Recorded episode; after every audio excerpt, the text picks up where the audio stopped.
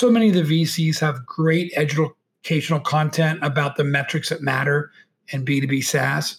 If you just spend an hour a week kind of following two or three great thought leaders or learning about one metric from a venture capital website, you're going to be so much better informed. And you, as that head of marketing or head of sales or head of product, are also going to be positioned to be that CEO of the future.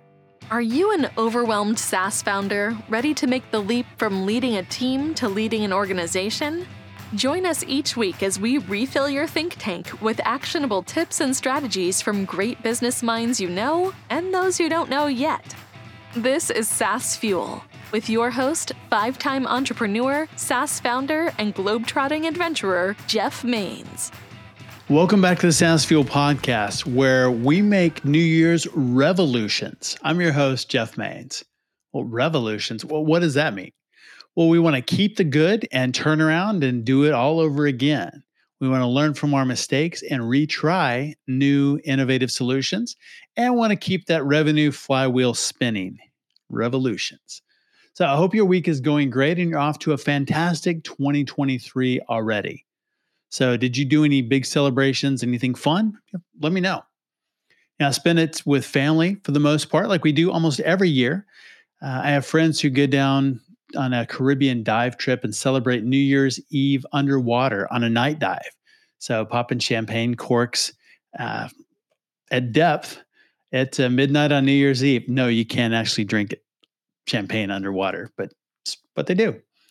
So yeah, thinking about doing that next year. So does that sound like fun? Would you be up for that, or is that just like weird? Is uh, is diving weird? Is doing it at night weird, or is like just doing that for New Year's weird? I think it sounds fun.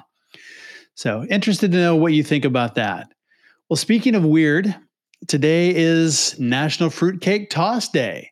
Yep, last week we talked about fruitcakes, and this week it's uh, it's time to get rid of them. So maybe some ideas. You could simply throw it away, kind of boring. Uh, you could toss it into the composter, maybe a big old compost pile, and hopefully it will turn into valuable compost for your plants in the spring. Or if not, you could dig it back up and regift it next year. Uh, you could invite your friends and bring them over, slice it up and eat it. And if you listen to last week's episode, you know I'm kidding. Yeah. And besides, you wouldn't do that to a friend. Uh, you could hold a fruitcake toss party. Invite everyone you know to bring their fruitcakes to the party, create unique and ingenious ways to destroy them. Maybe launch them with a catapult. Give prizes to anyone whose fruitcakes prove to be indestructible. So, what other ingenious ideas do you have for destroying fruitcakes? Just curious there. Well, here's a better idea with friends than fruitcakes. You can join today's sponsor, Champion Leadership Group, at a virtual meetup for SaaS founders called Navigating Success Together. Learn four key ways to keep growth going in uncertain economic times, including a master level strategy called the Yes Box. More importantly, this will be a focused time to build relationships with fellow SaaS founders, uplevel leadership skills for the new year, and mastermind solutions with those on the same SaaS building journey as you. It is completely free for SaaS founders. Get all the details at navigatingsuccesstogether.com or it's at the top of the SaaS Fuel page under resources. Just look uh, at events and there it is, Navigating Success Together. In last week's episode, we talked with two SaaS founders and experts about AI assisted decision making and utilizing corporate tribal knowledge. You know, better decisions make better outcomes. We follow that up by talking about optimizing productivity and schedules with health tracking and machine learning. Fascinating perspectives and insights during the last episode of 2022. So if you missed it, grab yourself a Twix and go check it out. And if you heard last week's episode, you, you know all about Twix, right? My guest this week is Ray Rike, a SaaS executive with five exits and one of the best SaaS operations people I know. And I know a lot of people in the SaaS space. He's been in the in the subscription software game for 30 years and is currently founder and CEO of RevOps Squared. Ray combined his experience with just fantastic analytical talent to enable B2B SaaS executives to make metrics informed decisions by adding context, leading to better revenue performance. He's also the host of the podcast Metrics That Measure Up. Welcome our very first guest in 2023, a true legend of RevOps, Ray Rike. Well, hey, Ray, welcome to SaaS Fuel. Hey, I'm excited to be here. It's great to have you. Tell me a little bit about your, your background and how you came up with the idea of RevOps Squared.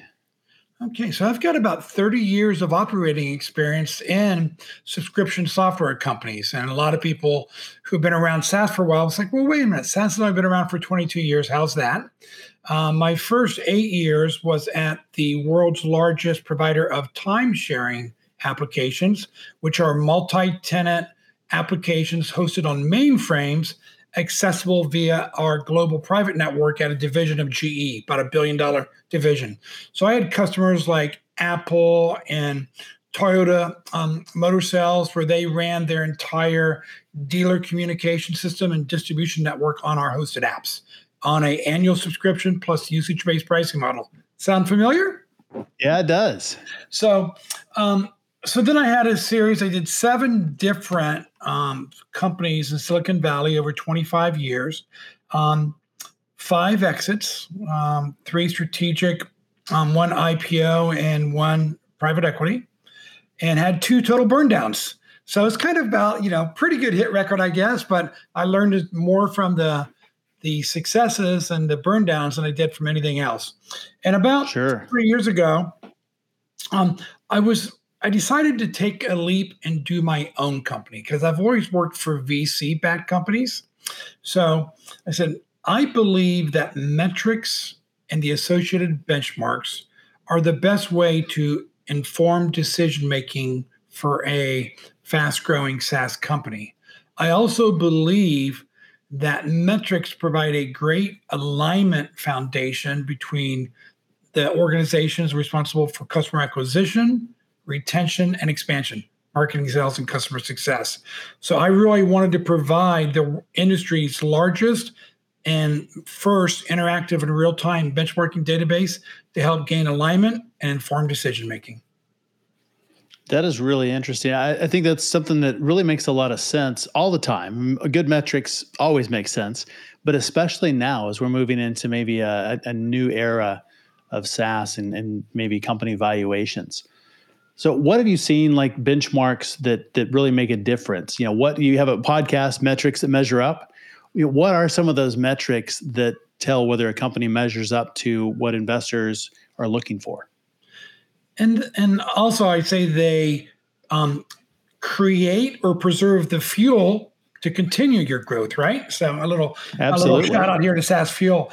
Um, well the importance of certain metrics change as macroeconomic and markets change, public stock markets and private VCs. Uh, example, a year ago, if you looked at the impact of top line growth, whether that's revenue growth or ARR growth, it was the number one factor that impacted enterprise value to revenue multiples and you use something called an R squared, and I won't bore your listening audience with that, but R squared is um, a value that determines one variable's impact on another variable. So growth was the number one variable that impacted enterprise value. Today, it's rule of 40. Now, rule of 40 is really combining growth rate and profitability, operating profitability, and where it was only about a 0.13 out of a zero to one scale impact on enterprise value a year ago, it's now 0.52. It's even bigger than growth rate was a year ago. So, wow. balanced growth measured by Rule 40 is more important than ever. Now, let's be fair. If you're less than $20 million, it's not as impactful. It's when you get to that 20 to $50 million and above run rate that Rule 40 is such a key metric. Now, there's one other metric, and I don't want to just drone on about metrics here, but um, a lot of your listening audience probably have heard of net dollar retention or net revenue retention. And Correct. this looks at a cohort of SaaS customers from an accounting period ago, let's say one year ago, and how much ARR are they driving today? And that includes from that cohort of customers, let's say it's 100 customers, you got to include churn, so customers who churn and the associated ARR. Those who downsold, they went from 100 seats to 70 seats, so they reduced 20K in ARR. But also it includes upsells, cross sells, and organic expansion ARR. And a um, a benchmark at meeting is 105%. So that says if you did a million dollars last year with this cohort of customers, you should be doing a million dollar in 50,000 this year. But best in class organizations now are looking at 120% being the floor. So if you had a million dollars of ARR last year, that same exact cohort of customers, not factoring in any new ones, should be doing 1.2 million of ARR. So it's a great way to fuel growth without having to invest a lot of money on new logo acquisition. And that makes a lot of sense. Um, CAC is something else that, that you hear a lot about client acquisition cost, customer acquisition cost. And, and that's also different whether it is uh, an upsell, cross sell uh, versus new logos. Is that correct? It is correct. But the question is come on, Jeff, how do I measure that? Right. So and, and by the way, there's no standard definition of what customer acquisition cost is in the SaaS industry, and it's, it's one of the That's reasons. True.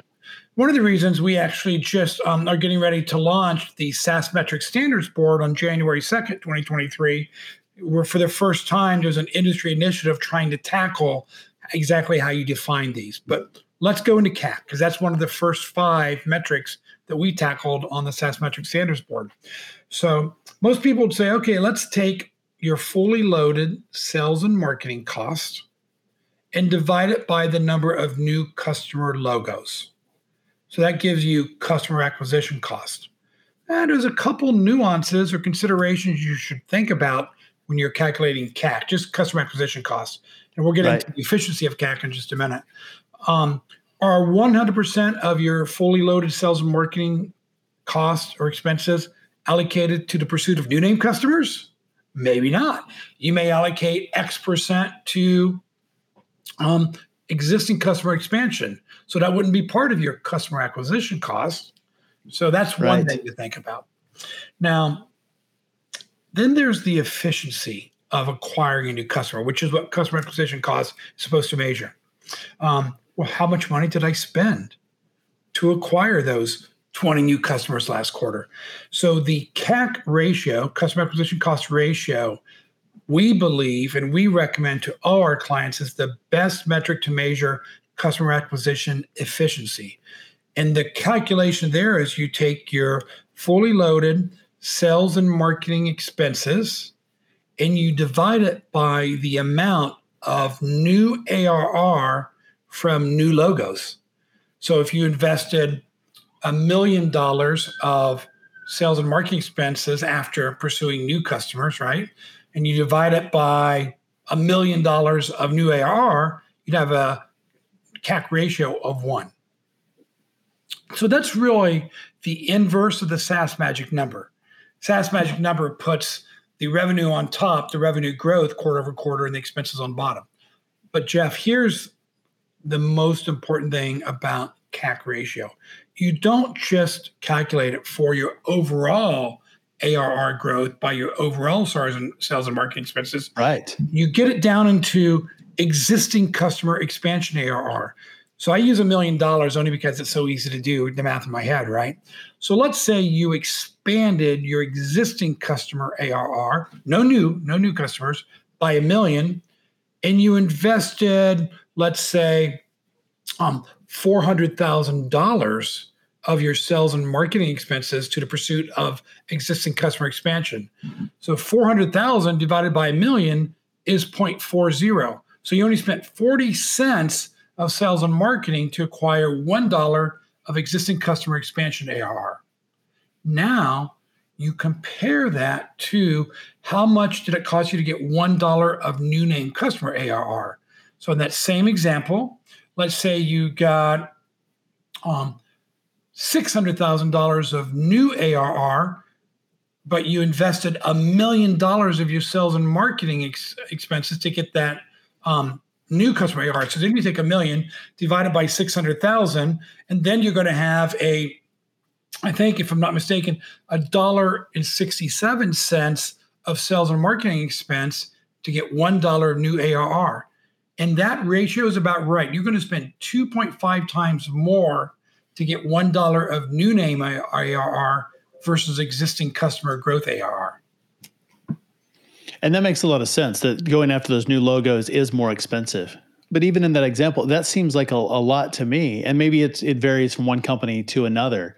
But it seems a lot for me to increase the existing clients' ARR, uh, you know, putting those dollars in. So how do we think about that efficiency? Uh, you know, what what's good is is there a way that we can compare what we do uh, as a company to what somebody else does, maybe in a similar size or revenue range? There is. There's great benchmarks out there, and we'll talk about in just a minute. But let me kind of just circle back to that new name customer CAC ratio versus existing customer expansion CAC ratio. It's not just about decisions on how do I allocate my sales and marketing expense to the pursuit of each one of those, it may have product decision ramifications. Let's say, oh, I currently have two products. Well, maybe I invest a million or two million into a third product that I can sell into my existing customer because it's 2.5 times more efficient. Or maybe I do different pricing and packaging. Maybe I create a new premium package, right? So that customers can organically kind of by using the product more, go into another package and it gives you almost free expansion ARR. Right. So pricing, packaging, and product decisions are going to be driven by the CAC ratio. Now, to your point, Jeff, the CAC ratio for a company that has a 5K product is very different than if they have a 100K product. So, how, how do I know the CAC ratio for those two, right? Um, so, there are great benchmark research out there that you can look at. Um, one of the oldest in the industry is the KeyBank Capital Markets annual benchmarking survey. So you just go to KeyBank Capital Markets and they break it out the CAC ratio by company size and by ACV. Um, my company, RevOps Squared, has taken a little bit different orientation. We believe that these benchmarks should be available real time interactively across any specific attribute that's unique to your company, including not only company size and um, ACV, but also your product category, because cybersecurity is different than a vertical industry app. By right. who you're selling to, because if you sell to an enterprise customer, you're going to have a different CAC ratio than if you sell to an SMB company um, even financing source, you will have different efficiency metric benchmarks if you're VC backed, a little more focused towards early stage and high growth, than if you're private equity backed, which is geared towards balanced growth, a little bit later stage. Or if you're bootstrapped or angel funded, you might be forced to be profitable. So you have even a different benchmark. So our site is called SaaSKPIbenchmarks.com saaskpibenchmarks.com. And thank you for asking this question because anyone can go there 100% free. Just provide their company profile attributes, all anonymized. It's not about their company name, it's their size, their ACV, their product category. And they can see how their internal SaaS performance metrics measure up to the benchmarks for their like company cohort. And we will make sure and, and, link that in the show notes. So if, if that's something that is of interest to, to you and as a SaaS founder, I mean, it's absolutely of interest to me and uh, should be to listeners as well. We'll link that in the show notes so you can go there and, and see how your company compares. Thanks for that. Uh, I, I, love that resource that's available. It's 100% free because my my passion is to help founders, CEOs, and operating executives understand how they measure up so it can help inform their decisions. That's really good. How many companies do you have in that uh, that cohort now? well, sharing We've been doing um, these syndicated benchmark research programs for about two and a half years. Overall, we've had 13,500 approximate um, unique companies participating in our benchmarking research. Um, we have 15 different categories of benchmarks. So it's not just the SaaS performance metrics that impact enterprise value, the ones we've been talking about, but we've done them in partnership with um, Gainsight, where we have a customer success benchmarking index. So, what percentage of revenue are companies investing in customer success? How do they measure the return on investment of customer success? Um, we've done similar ones with, excuse me, with Xactly um, Xactly, which is known as an incentive compensation platform. They now have a revenue intelligence product. So we benchmark the state of revenue intelligence. How accurate do people forecast? How often do they forecast? Who's responsible for forecasting? Now, for the metrics we've been talking about the first 10 minutes of the show, um, that in 2022, we had 878 SaaS companies give us those enterprise value creating benchmarks, which is still the industry's largest data set for those specific metrics. And it's just unbelievable to me that that's free. That is absolute gold. It is. And the, the thing I'll say about benchmarks, kind of, you know, I was trained at GE where we benchmarked everything, right? Um, benchmarks, just like metrics, aren't absolutes. They're not 100% accurate. An example um, the way company A calculates net dollar retention might be a little bit different than company B, right? So, but benchmarks are directionally very instructive and insightful. And it's also the reason why you want to, over time, have benchmarks be based upon metrics that have standard definitions so that the benchmarks are even more statistically um, relevant. And that makes sense because you're right. There are a lot of different ways. You'd think that that something, you know, even COGS would seem like it, it's really simple to calculate. But you know, you go from one company to another. What goes in? What goes out? How do you how do you treat development costs? How do you treat sales costs? What do you do with sales commission? Oh, so, and, in all of those things. And, and by the way, you know, you, you tee me up for so many great discussion points, and we don't have enough time to go into detail on all of them. Nor is there one right answer? Right. I'll give you right. cost, cost of goods sold. You know, traditionally people put a lot of their um, direct costs, whether that's their cloud service infrastructure, or if they have their own data center, their servers, their network, et cetera. They t- almost always will put customer support in your cost of goods sold. But then you have customer success. Well, wait a minute. What's customer success responsibility? Well, first of all, they typically help onboard, train, and get engagement and product usage for new customers. That's right. always going into cost of goods sold. But then you have their maybe answering some how-to questions on a product. Traditionally, that would be in support, so that's COGS. Well, wait a minute, maybe they're helping create cross-sell and upsell opportunities. And in fact, 18% of the time, customer success is responsible for actually closing upsell and cross sell opportunities in SaaS companies. True. So that's an operating expense. So that goes into CAC and doesn't go into COG. So I say that for your listening audience just to be aware of what's the most common things that go into COGS and then just be consistent. And if you're going to raise a round of funding, make sure you're prepared to tell the potential investors here's how I create and calculate COGS or here's how I create and calculate net dollar retention. I think that's really important that there isn't one right way, but you need to have uh, be able to defend the way that you do it, or be able to explain. Maybe that's a better way to put it, but it, it is. I mean, you have to defend the way that you do it because you, you see it so many different ways. And that's why even best in class companies who are, you know, getting funded by a new potential investor, the investor won't just look at your current metrics and say, "Oh, okay, your, your net dollar retention is 108%. That's good. They'll ask for the source data to see in their calculation formula and model what the net dollar retention is. So is that one of the things that the standards board is trying to to help define or provide some some guide rails? Yeah, that, and by the way, the fact that you mentioned kind of those you know guides or guardrails really important, Jeff. Um, we cannot, as a industry standard setting organization, issue mandates.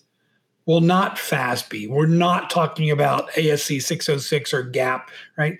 These are guidelines. But um, two things I'll say. Number one, even though we're defining here's our recommended calculation formula, and every standard we're providing the nuances and considerations um, for everyone. So the first five we're going to publish in January are the contracted ARR, CAR, C A R R. Sometimes people call it committed ARR. Even contracted versus committed, we had to clarify. Um, That's great. ARR, which is not necessarily contracted, is often calculated as your MRR times 12. right. customer acquisition cost, and then gross dollar retention, net dollar retention. We're throwing in logo retention because logo retention can be more instructive for people who sell to SMBs with a product under 1K, where gross dollar retention, which measures retention on an aggregate ARR basis, much more instructive for someone selling 50K or 100K products, where a couple customers might be 300K and a few more might be 25K. Or you lose one of those 100K, it's much more impactful than if you lose one 25K. Correct. Now, the other thing that we've done with the SaaS Metrics Board is, right, who are we? Well, the founding members are pretty well known as far as being benchmark and metrics leaders, including David Spitz, who's the founder of the KeyBank Capital Markets Survey, Todd Gardner, the founder of SaaS Capital, the first ARR lending based facility, the second oldest benchmarking survey in the industry. Um, Lauren Kelly, the founder of OPEX Engine, now owned by Bain Consulting, the industry's oldest benchmarking platform. And Ben Murray, the SaaS CFO, who's got almost 45,000 um, SaaS CFOs and VPs of finance who follow him. So they're the founding members of the SaaS Metric Standards Board. But we wanted to be able to amplify the adoption of the standards we're publishing even broader. So on our advisory council, we brought in great industry influencers such as Chelsea Stoner, the general partner of Battery Ventures, um, Mary D'Onofrio, who's the partner in charge of the growth stage fund at Bessemer Ventures, Dave Kellogg, who's the probably Yoda of SaaS metrics, and anybody who doesn't follow Dave at kellblog.com, yes. um, Alka Tandon, who's the CFO of Gainsight, but also on the CFO council at Vista Equity, one of the biggest private equity firms. Um, David Appel, who's the um, executive in charge of the SaaS industry vertical at Sage Intacct, the number one financial platform being used in the SaaS industry. And then Ryan Morrison, who's not only a general partner at Founder Circle Capital, but the lead or uh, leader of the CFO Circle, which has 300 SaaS CFOs and a kind of this by invitation only community that opine and discuss these type of issues. How do you define net dollar retention all the time? So you're seeing how we're using industry thought leaders to help amplify what we're doing at SaaS Metrics Standards Board even more. And by the way, That's for the really people good. listening to this podcast after January 2nd, you can visit um, SaaSmetricsBoard.com, SaaSmetricsBoard.com to see kind of a little bit about becoming a member of the SaaS Metrics Board, but also the first five standards we're publishing. That's fantastic. We'll make sure and have a link to that as well. Thank you.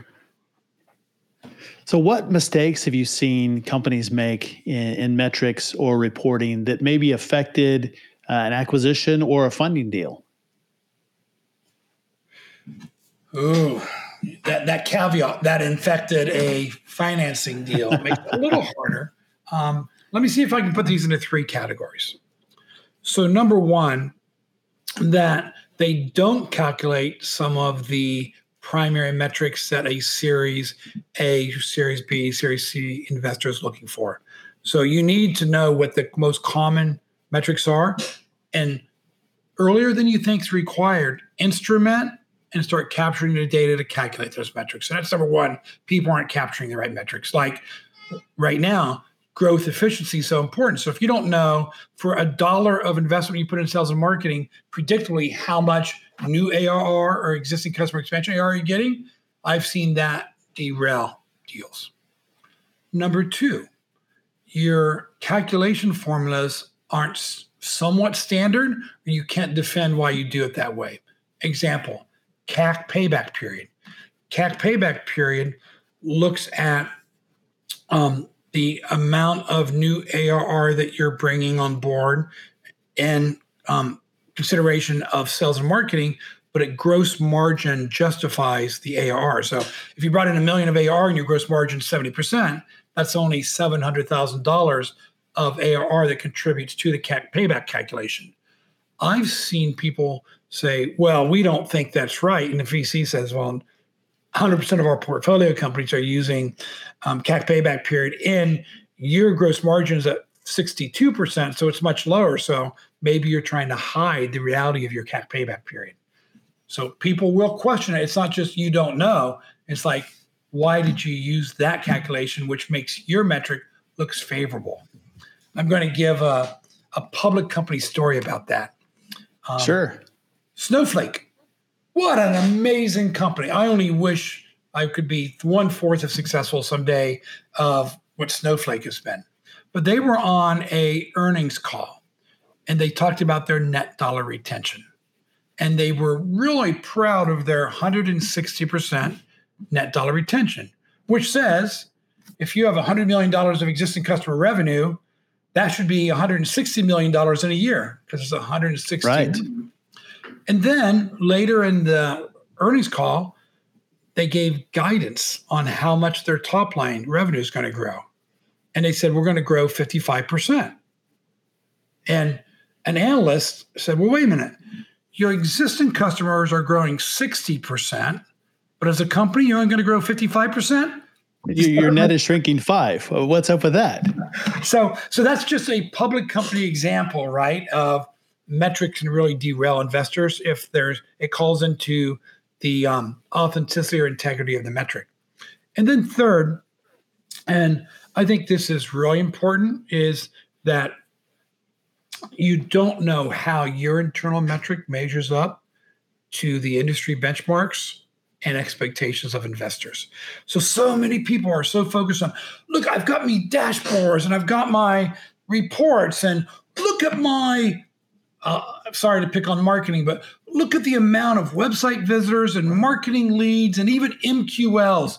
The, the internal trend is just up and to the right, but your CAC ratio is at the fifth percentile. So 95% of people are better than you because you're not looking at the efficiency of that.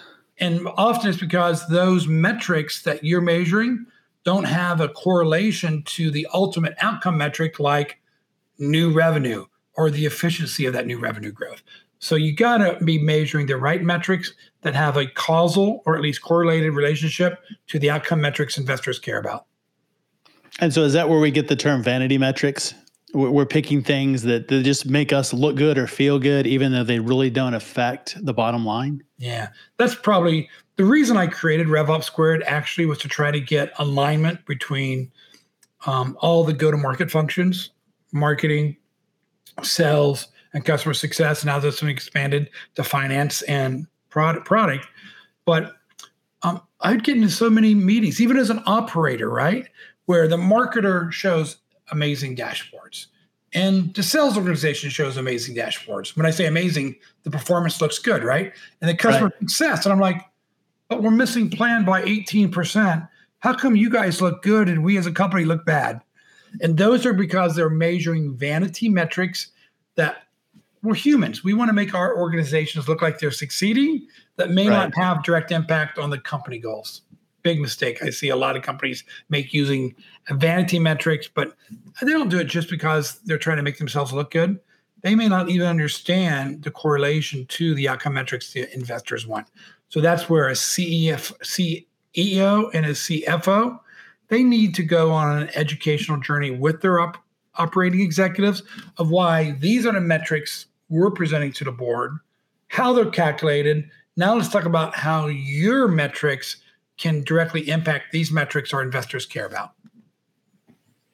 So, what do we do as leaders when we're getting that information? Is it just really understanding what it is and and deciding what to measure? Is it top down or is it bottom up? Um, I like to say both. Um, however, at the end of the day, it's got to be really sponsored and communicated and supported by the CEO. So it's top down the CEO is responsible to his or her executive team to say, these are the top three to four metrics that we care about for next year. Here's why. And now let's talk about the metrics that we want you to really be focused on that have the direct impact to these metrics we care about as a company. So they owe it to their executive team because we can't just expect the head of marketing to understand what net dollar retention is. And she might say, well, how in the hell do I impact net dollar retention? Well, net dollar retention looks at existing customer retention plus existing customer growth. What are we doing for growth marketing with our existing customer base, et cetera, right? How right. much are we investing? How efficient and effective is it being? So now at the same time, um, I have one of the terms that I use all the time is ABL. And people say, was oh, that like ABC, A always be BC closing? Are you just an old sales guy? it's like, no. ABL is what I think every person who's in a B2B SaaS company, but especially the executive team, should be doing to learn more about their industry and their craftness. A, A, A always BBL learning. There are so many great people to follow on LinkedIn. So many of the VCs have great educational content about the metrics that matter in B2B SaaS.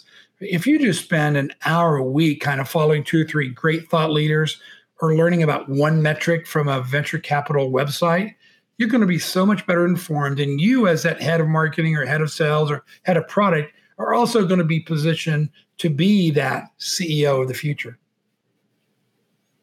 That's really, really good. So it's not just about the metrics; it's about uh, company growth. It's about your career growth, and you know, just staying the same is not going to get you where you want to go know, long not. term. And you might say, I mean, so many people like to pontificate in today's social media centric world, right? It's like, oh yeah, net dollar retention is top. It's like, okay, ask the question: What are the three things that your organization can do to impact net dollar retention?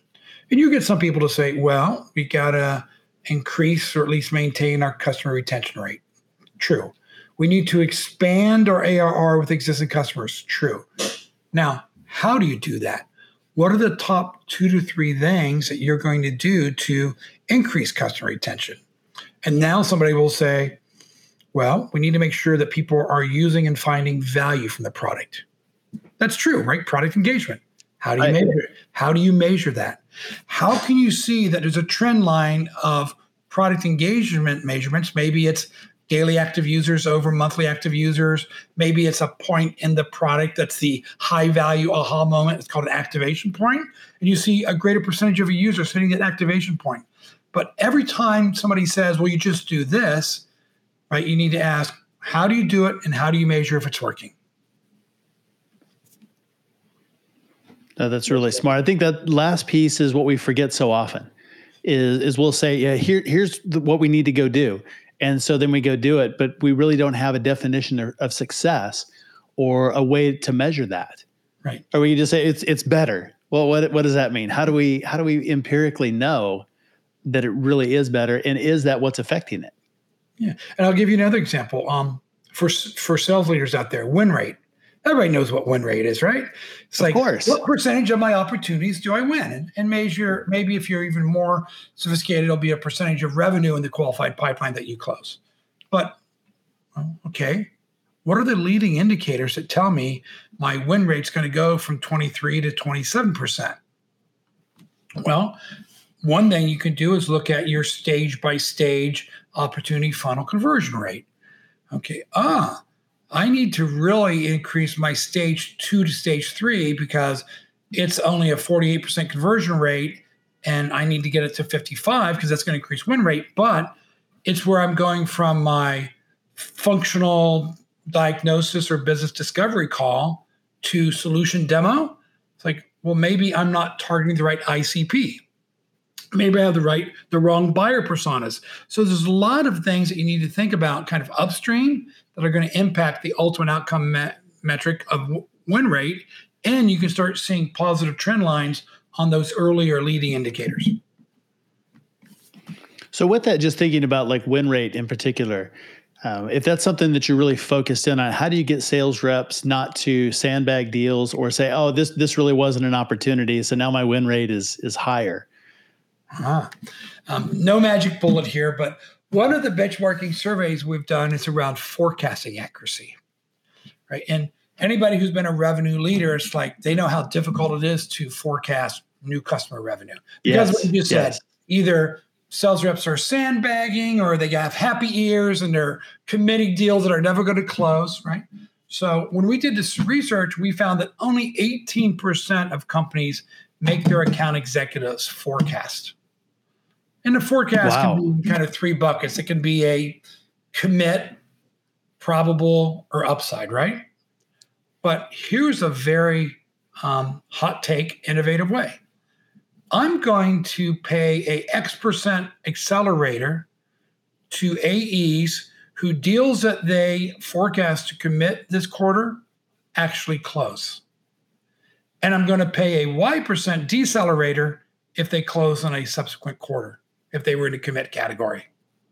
Ah. Well, now that you can say was draconian, and maybe you just do the upside, you don't have the downside. Um, the CFO is going to like both, so it, it still pays the X percent Sure. of Sure. new revenue. But it's one way to think. Well, let's get my a, account executives who know the most about the deal anyhow. Get them involved in the forecasting process. Not only is it most likely going to increase my forecast accuracy, which, by the way, ninety percent of companies have a, plus or minus minus ten percent margin of error on forecast. Not very good, right? Right. But if we are thinking about, I'm trying to help my AEs also become the future managers and leaders of the organization, it creates a discipline, a competency, and a muscle memory of good forecasting habits. And ultimately that's that's what we want we've got to be able to present that to the board to investors to to other people and and that accuracy is so important but it's so difficult to do It is. And once again, I, I could get on my high horse here, but one of the things, just having a really well structured sales process that's aligned to your known customers' buying process. That shouldn't be inside Right. out, but outside in. And having, um, I was talking to the former SVP of sales of outreach on my Metrics Measure Up podcast yesterday, um, Mark Kosoglow. Great follow, by the way. And he was talking about how he has two exit criteria. We used to call them gates for every stage. So you're not going to move an opportunity from stage two to stage three until you've checked these two exit criteria. Why? Because we know that for customers who actually executed and were engaged in the buying process this way are more likely to close. And the worst thing you can do as an AE is invest time on deals that have really low probability of closing versus those that have really high probability of closing. and that makes a lot of sense. And every company should definitely have those and moving forward on stages to to know um, you know some of it is, is just looking back you know what is that what has the pattern been over time? So tracking that consistently. And then you know what is it that it takes them to move forward? How do we know and be able to forecast that percentage of close And then, and the, you're exactly right. And you, this journey continues to evolve. It's not a, a place and time. So maybe you do that for the entire pipeline, qualified pipeline today. Tomorrow, maybe tomorrow six months or 12 months from now, you look at it on a lead source by lead source or opportunity source. Oh, what's the, 100%. run, what's the run rate of the deals that come from outbound SDR activity versus strategic account based up, you know, generation versus inbound leads where somebody raised their hand and said, I want a demo. Because what you'll find is those win rates and the conversion rates at each stage of the opportunity funnel are materially different. Absolutely. And when you don't measure it like that, it skews the numbers overall. So to think that a, cold outbound SDR outreach is diff- is going to be the same win rate as a, an inbound or a partner referral, i i- they're just so far apart. Yeah, in fact, I'll give you a story. I do these things called SaaS metrics and benchmark assessments, where companies ask me to come in, look at the metrics, how they compare. And this one, I was amazed. They were planning for 100% growth, and they were already a $50 million company the next year. And how do you build pipeline? Because to generate 50 million of incremental, you can say, well, I I have a 3x pipeline coverage ratio. So to get 50 million of new, I need 150 million of new pipeline, right? right. But I said, well, let's look at that by your pipeline source. Sales development representatives, SDRs, was about 40% of their total pipeline generated. So if you need 100, 150 million, you can say, okay, they're going to generate 60 million. Their close rate on opportunities generated by outbound SDR activities was about three times lower than all their other close rates. So they needed a pipeline coverage ratio for SDR generated pipeline of nine to one. So if they were Wow. going to close, excuse me, 20 million from SDRs, they needed to generate 100, what's nine times 20, 180 million of SDR outbound activity. So it's those type of things where if you don't do cohort based calculations as you grow, you're going to be set up for maybe a lot of disappointment. Or investing a lot of money in marketing channels that are way inefficient instead of really looking and seeing what works, where are the real efficiencies, and, and pouring gasoline on the fire there instead of uh, you know doing it in places where you're you're spending a lot to get very little back.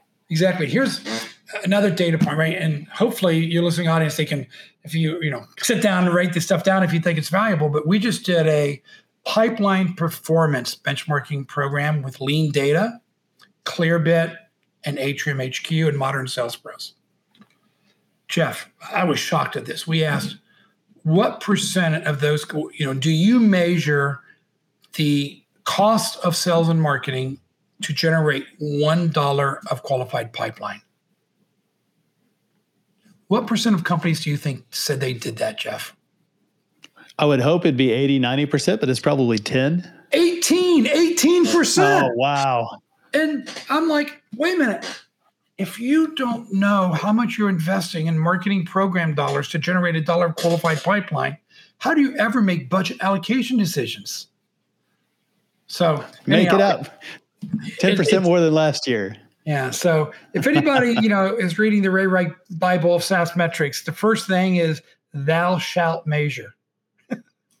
yeah, I like it. And then measure what matters. And measure things that, that make a difference that are actually going to move the needle, not things that uh, just make you feel good. Yeah. Yeah. I, I'm actually, you know, they talk about if you're a carpenter, you need to measure twice and cut once, right? Before you build a dashboard, before you build a report, stand back and say, what are the metrics and the, the associated input data that really matter and that are going to be predictive as to how we drive revenue performance. Because if you spend the time really thinking about that and figuring out which measures are the most important, then it, honestly, it doesn't matter how pretty your dashboard is. It matters what the data tells you, right? But pretty dashboards do not equal great decision making. 100%. And I've absolutely made that mistake yeah, early dashboards. It's wow, we got this this great tool, and uh, and it, it it has information, but it wasn't something that really drove decisions. It wasn't something that that moved the needle, but it it looked really cool. Exactly. And in today's world, right, there's a lot of great SaaS metrics or revenue um, dashboards, business intelligence tools. But I would say take it to the next level now. You know, how does that vendor leverage any level of machine learning or artificial intelligence on top of your data to really provide some predictive insights into what's going to happen in the future based on what's happened in the past. A very simple example.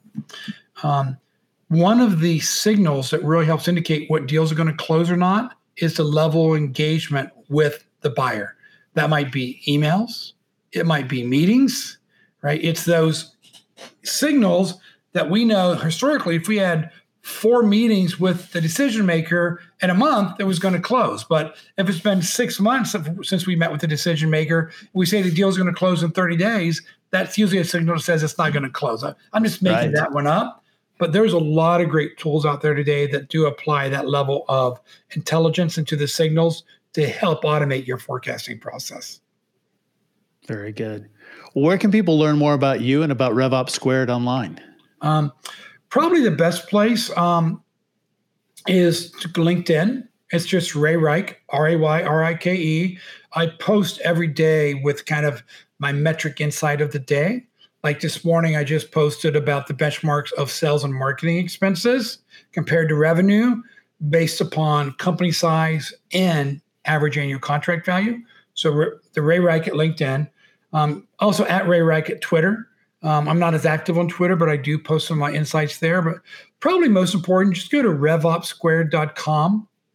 Revopssquared.com. Go to either the benchmark section where you can see all the different benchmarks for free, and go to the media section. And there you can see not only all the amazing guests we've had on Metrics and Measure Up podcast, the founders and CEOs of Gong, Salesloft, Clari, LinkedIn, DocuSign, Marketo, Gainsight, right? Some of the the who's who of the industry, and they provide great insights on how metrics have helped inform their growth journey. Fantastic. We'll make sure and link all of that in the show notes. Ray, really enjoyed our conversation. Appreciate you being on SaaS Fuel.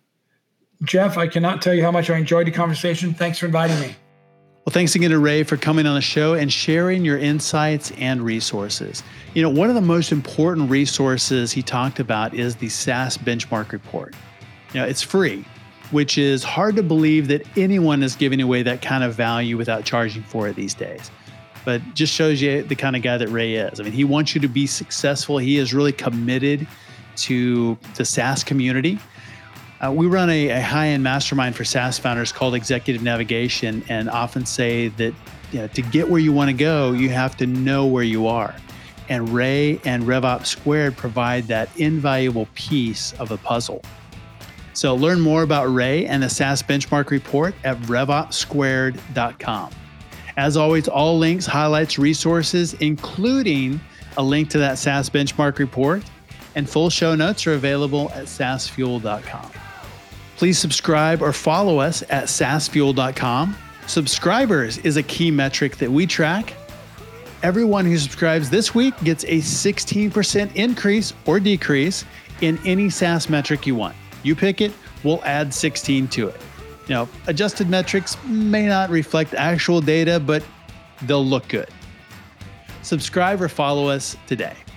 Join us next episode for our conversation with Thomas Smale, CEO of FE International. Thomas is a serial entrepreneur who's exited a few times and now advises founders on exit strategy, growth, and business development. They've done about 1,200 advisories on exits. Pretty incredible. We've seen a lot of turmoil in valuations over the last two quarters. So, what does all that mean for you and me? Well, Thomas will break it down for us what he sees in the marketplace and how we keep valuations up for the long term. So be sure to check it out next week. And until then, Happy New Year, y'all, and enjoy the journey. Thanks for listening to SaaS Fuel. Full show notes for each episode, which includes a summary, key takeaways, quotes, and any resources mentioned, are available at saasfuel.com. Be sure to follow and subscribe wherever you listen to podcasts. And if you're enjoying the content and getting value from these episodes, please leave us a rating and review at ratethispodcast.com slash saasfuel. We'll be sure to read these out on future episodes.